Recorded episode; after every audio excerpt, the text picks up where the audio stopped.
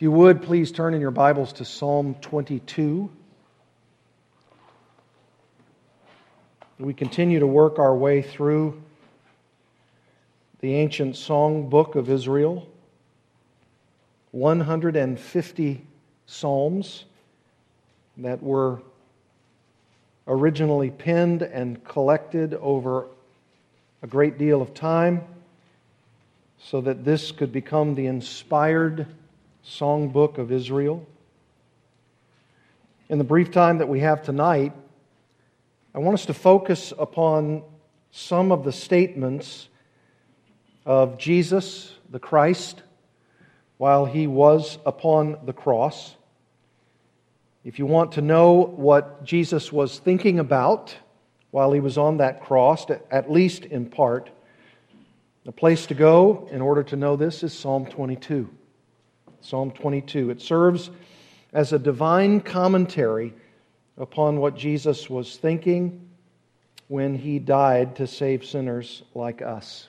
It's also a divine commentary upon the events surrounding his work on the cross.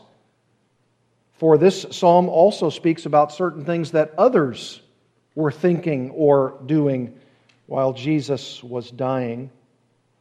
This psalm must go far beyond who we assume is the human author, King David, because the text declares that it is a psalm of David, but it goes much further than that because while David had his own personal experiences of God forsakenness, this, this psalm, the totality of it, and particularly the words that Jesus utters on the cross, go far more than David's own experience itself, far more. Derek Kidner, one of the great commentators on the book of Psalms, says this No incident, referring to Psalm 22, no incident recorded of David can even begin to account for this. The language of the psalm defies a naturalistic explanation. The best account is in the terms used by Peter concerning another psalm of David, being therefore a prophet, he foresaw and spoke of the Christ. And so that's what David is doing. He is speaking about his own experience, but he's speaking about far more than that. He's a prophet, is David, not just a king, and he foresaw through the Spirit's illumination, yea, even the Spirit's inspiration, to be referring to the Lord Jesus Christ. Now, of course, David didn't know he was doing that in terms of Jesus of Nazareth, but God Himself did, the Holy Spirit did, as the author of the Word of God. Simply put, Psalm 22 seems to be, as I've said, the predominant scripture passage upon which Jesus Himself was meditating as He was crucified. We could therefore say it was His favorite psalm as he hung on the cross. And I say it seems to be the predominant passage of Scripture for Jesus' suffering because in this psalm, Jesus clearly uses three separate sections of this psalm in which to actually utter, or at least allude to, three out of what we have come to call the seven sayings of the Savior on the cross. In other words, there are seven specific phrases or sayings that Jesus uttered, and three of those seven come from Psalm 22. And even there are some allusions to what others are saying who were around the crucifixion event, and there are four of those from Psalm 22. So this is, this is a major psalm, uh, what we would call a major messianic psalm, and it becomes a monumental biblical text for us as Christians as we contemplate what Jesus was thinking when he was quite literally dying, giving his life for us. Indeed, all of the Psalms should be beloved by us Christians, but particularly this one. And uh, I want us to see it in bold relief. In fact, when you put the Psalms and the Gospels together, you have a powerful sense of both the thinking and the actions of Jesus on the cross. And Psalm 22, I think, helps capture his thinking so poignantly. And regarding praying the Psalms, as we have done praying them back to the Lord. Listen to James Sire in his book, Praying the Psalms of Jesus. He says, It is not hard to imagine Jesus, his mind and heart saturated with the words and thoughts of the Psalms, going off alone early in the morning to pray. How often must he have mouthed the words of the Psalms and given them a fulfillment that none had ever given them before or would ever give again? They became, that is the Psalms, his answering speech to his heavenly Father. So, if the Psalms became the answering speech of Jesus to the Heavenly Father, how much more should they become our answering speech to the Heavenly Father? And that's why we pray them back to the Lord. So, with this in mind, let's look ever so quickly. I wish we had more time, but we don't. At the three direct statements of Jesus and then some clear allusions in Psalm 22. Let's look at the first one. It is that phrase of Jesus, My God, my God, why have you forsaken me? Do you see it there in Psalm 22 1? The very first phrase My God, my God, why have you forsaken me? This is the mysterious time when God the Father abandons his Son. That is, he turns his face away so that the full fury of the wrath of God would be poured out on the Lord Jesus, where Jesus, at that moment, at that time, at that instance, is bearing the full weight of the sin of everyone who would ever believe. It's three o'clock in the afternoon. It's in April, the Jewish month of Nisan. And Jesus, in sunny daylight, is hanging on that cross desolate, abandoned. He's alone. And when he dies, the land becomes dark, full of darkness. As John Stott says, our sins blotted out the sunshine of his Father's face. But listen to what were doubtless other areas in his heart that Jesus was meditating upon in Psalm 22 before he dies. The psalmist takes an almost prayerful interlude in verses 3 to 5, as if to say it wasn't always this way. Verse 3, Psalm 22 Yet you are holy, enthroned or inhabited with the praises of Israel. In you our fathers trusted. They trusted, and you delivered them. To you they cried and were rescued. In you they trusted and were not put to shame. But of course, we know right at this moment, with Jesus on the cross, that abandonment is real. Yes, it's true that the Jewish fathers trusted Yahweh and he had delivered them. They cried and were rescued. They trusted and were not put to shame. And of course, we know that even though Jesus was hanging on that cross, abandoned by the Father in an instant, was not ultimately abandoned. He was not eternally abandoned. But at this moment, he cries out, My God, my God, why have you forsaken me? Psalm 22 1. Secondly, he also said on that cross, I thirst. I thirst. Even though another statement of Jesus, I thirst, is taken directly from Psalm 69 21, I think we can see an obvious allusion about Christ's scorching thirst here in Psalm 22. Look at verses 14 and 15. Verses 14 and 15. I am poured out like water, and all my bones are out of joint. My heart is like wax, it is melted within my breast. My strength is dried up like a potsherd, and my tongue sticks to my jaws. You lay me in the dust of death. This must have been in the heart of Christ as he was on the cross in this darkened, desolate hour. The Apostle John said it this way in John 19 28. Jesus, knowing that all was now finished, said, To fulfill the scripture, I thirst. Psalm 69 21. But I think Psalm 22, verses 14 and 15, records maybe the thinking behind the statement. This is what was going on in his heart. He felt like he was being poured out like water all of his bones out of joint. Maybe even in, in some sense, quite literally happening, as it was so difficult for him to breathe.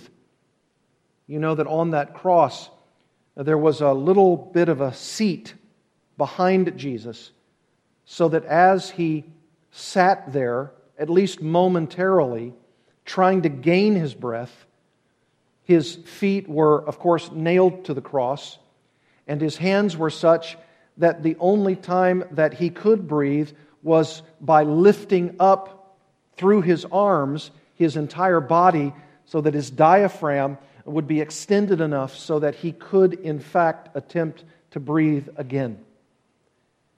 And then, of course, when his whole body was racked with pain because he couldn't continue to lift himself up, he would sit back down on that little seat and then, of course, would be gasping for breath again. Crucifixion was a very terrible, excruciatingly painful way to die. No wonder he says here in Psalm 22:15, "My strength is dried up like a potsherd, and my tongue sticks to my jaws. You lay me in the dust of death." The dust of death, of course, referring to the idea that Adam, the first man, was created out of the dust of the ground. And Jesus believes now that he's going back to that dust, as it were. He's going to die. And if, by the way, you look at the third statement of Jesus, it is finished. Look at verses 29 to 31 of Psalm 22. Verses 29 to 31. This has reference to this idea of it is finished. All the prosperous of the earth eat and worship. Before him shall bow all who go down to the dust, even the one who could not keep himself alive. Posterity shall serve him. It shall be told of the Lord to the coming generation. They shall come and proclaim his righteousness to a people yet unborn, that he has done it. That last phrase, that he has done it.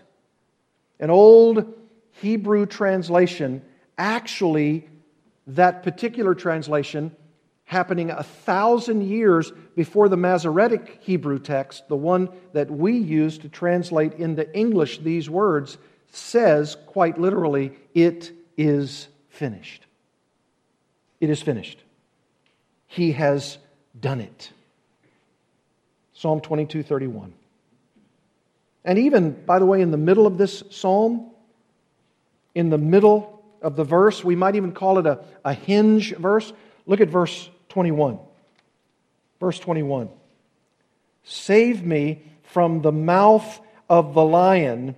You have rescued me. You have delivered me from the horns of the wild oxen. We don't need to just focus on the fact that Jesus was dying on that cross and that he was he was being abandoned by his heavenly Father, and that he was struggling to breathe, he was struggling to stay alive, and that God, in this abandonment, did not ultimately leave him there to die forever or eternally. When he says it is done, verse 21 also tells us so very, very clearly that he has been rescued. And that's the empty tomb. That's the resurrection. So, this psalm, mighty in his mind. And I want you to look also at four very clear allusions, not of Jesus himself, but of those who were around him, both good and bad, who were saying wicked things to him. Remember the mocking soldiers?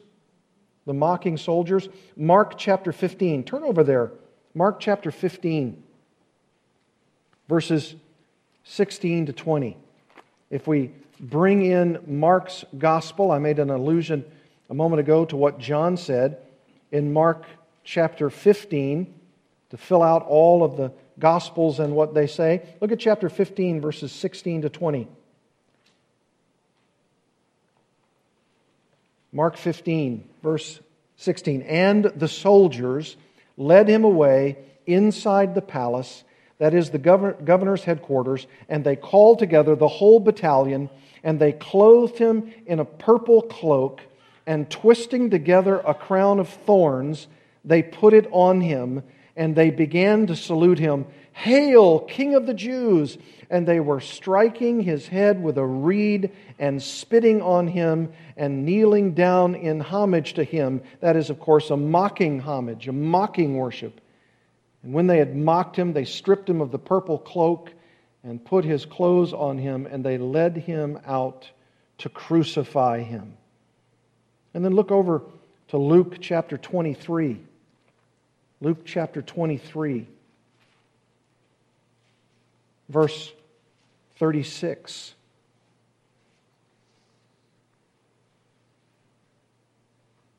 And as they led him away, they seized one Simon of Cyrene who was coming in from the country and laid him on the cross to carry it behind Jesus. And there followed him a great multitude of the people of women who were mourning and lamenting for him. But turning to them, Jesus said, Daughters of Jerusalem, do not weep for me, but weep for yourselves and for your children. For behold, the days are coming when they will say, Blessed are the barren and the wombs that never bore, and the breasts that never nursed. Then they will begin to say to the mountains, Fall on us, and to the hills, Cover us. For if they do these things when the wood is green, what will happen when it is dry? And then, of course, we know that there were two other criminals who were crucified on each side of Jesus, verse 32. They were led away to be put to death with him. And when they came to the place that is called the skull, there they crucified him, and the criminals, one on his right and one on his left. And Jesus said, Father, forgive them, for they know not what they do. And they cast lots to divide his garments. This is, this is all referred to, at least in part, in Psalm 22. Look at Psalm 22. Psalm 22, verse 6. But I am a worm and not a man, scorned by mankind and despised by the people. All who seek me mock me. They make mouths at me. They wag their heads. He trusts in the Lord. Let him deliver him. Let him rescue him, for he delights in him. Remember, that's also listed in that account of the crucifixion. All right here. Now, it's interesting to me that there are those who would want to say, oh, what a coincidence this is. But you know, and I know, it's not true. This is all in the plan. This is all in the mind and heart and will and mission of God. This is all happening, alluded to by Psalm 22, and then happening in real time in April, in that year of his death. And Jesus is alluding to these very passages. Verse 9. Psalm 22 Yet you are he who took me from the womb. You made me trust you at my mother's breasts. On you was I cast from my birth, and from my mother's womb you have been my God. Be not far from me, for trouble is near, and there is none to help. You know, whether it's the soldiers, the Roman soldiers, or whether it's the Jewish leaders who jump into the fray, they're all mocking him. Look at Matthew chapter 27. Matthew chapter 27, verse 39. And those who passed by derided him, wagging their heads and saying, You who would destroy the temple and rebuild it in three days, save yourself. If you're the Son of God, come down from the cross. So also the chief priests and the scribes and the elders mocked him, saying, He saved others, he cannot save himself. He is the King of Israel. Let him come down now from the cross, and we will believe in him. He trusts in God. Let God deliver him now if he desires him, for he said, I am the Son of God. You see that in verse 8? Psalm 22? He trusts in the Lord. Let him deliver him. Let him rescue him, for he delights in him. Do you think that those religious leaders had any idea what they were doing in fulfilling the prophetic words of Psalm 22? Of course not. This is, this is actually a way of affirming the sovereign hand of God, the providence of God, orchestrating every one of these events, even the very words of the mockers, even those being the fulfillment of this psalm, of the prophetic words of King David. It goes on. Look at Matthew 27 44. This is what it records. And the robbers who were crucified with him also reviled him in the same way. Now we know, of course, that one of the men who was crucified alongside him repented of that mocking toward Jesus and Jesus promised him redemption. He said, Today you'll be with me in paradise. The other, of course, did not repent. Luke 23 39 says, One of the criminals who were hanged railed at him, saying, Are you not the Christ? Save yourself and us. And he was saying it in a mocking tone. The dividing of the garments, I read about that. John 19. 23 says this When the soldiers had crucified Jesus, they took his garments, they divided them into four parts, one part for each soldier, also his tunic. But the tunic was seamless, woven in one piece from top to bottom. So they said to one another, Let us not tear it, but cast lots for it to see whose it shall be. And then John adds, This was to fulfill the scripture which says, They divided my garments among them and for my clothing they cast lots. Now, why would John say, and this was to fulfill the scripture? Because everything had to be exactly the way God had orchestrated it, exactly the way God had planned it, even to the very fulfillment of Psalm 22 16 to 18. The very thing. Jesus, his thoughts, for dogs encompass me. A company of evildoers encircles me. They have pierced my hands and feet. I can count all my bones. They stare and gloat over me. They divide my garments among them, and for my clothing they cast lots. Again and again, as if to signal yet another prayerful interlude into the psalm itself We'll end with this. Look at verse 19. But you, O Lord, think about the thoughts of the Lord Jesus on the cross. But you, O Lord, do not be far off. O you, my help, come quickly to my aid. Deliver my soul from the sword, my precious life from the power of the dog. Save me from the mouth of the lion. You have rescued me from the horns of the wild oxen. See, that goes far beyond the original intent of that psalm. Goes far beyond that, right to the very event of the cross itself. Why don't you bow your heads together with me?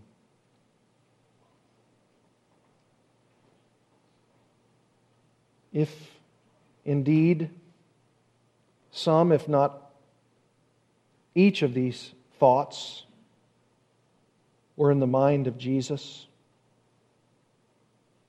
we know that they, at least in part, mirrored what his soul must have been going through. And this psalm, Psalm 22, therefore becomes so precious to us. So precious to us.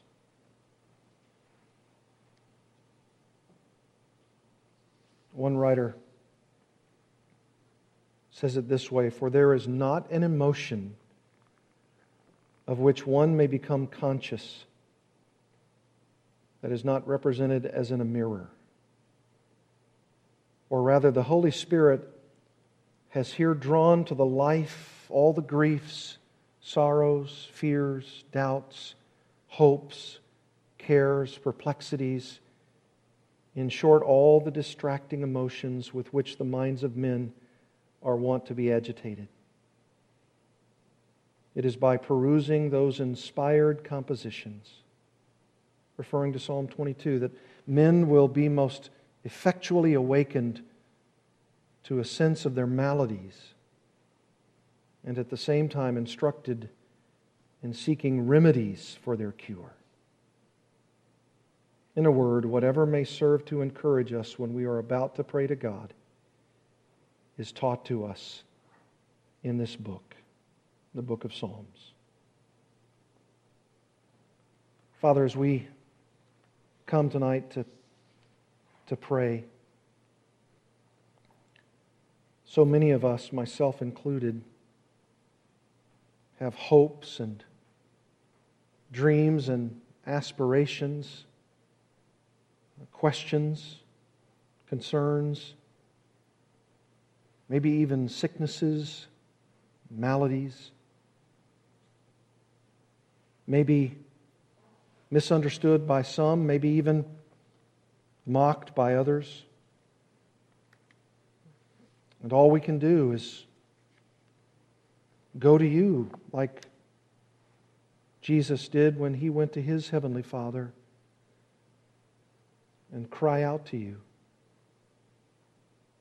In some cases, it would be crying out in the sense of the feeling of abandonment. Where are you, Lord? Why aren't you here? It seems as though you're so far away from me. Answer me when I call. Minister to me in my time of need. You seem so distant. And at other times, Lord, when we sense that you're so near, we ask that you would tend to us, the brokenhearted, the weak, the vacillating, the injured, the hurting. We ask, Heavenly Father, that you would come alongside us in the nearness of your presence with hope and joy, comfort, guidance.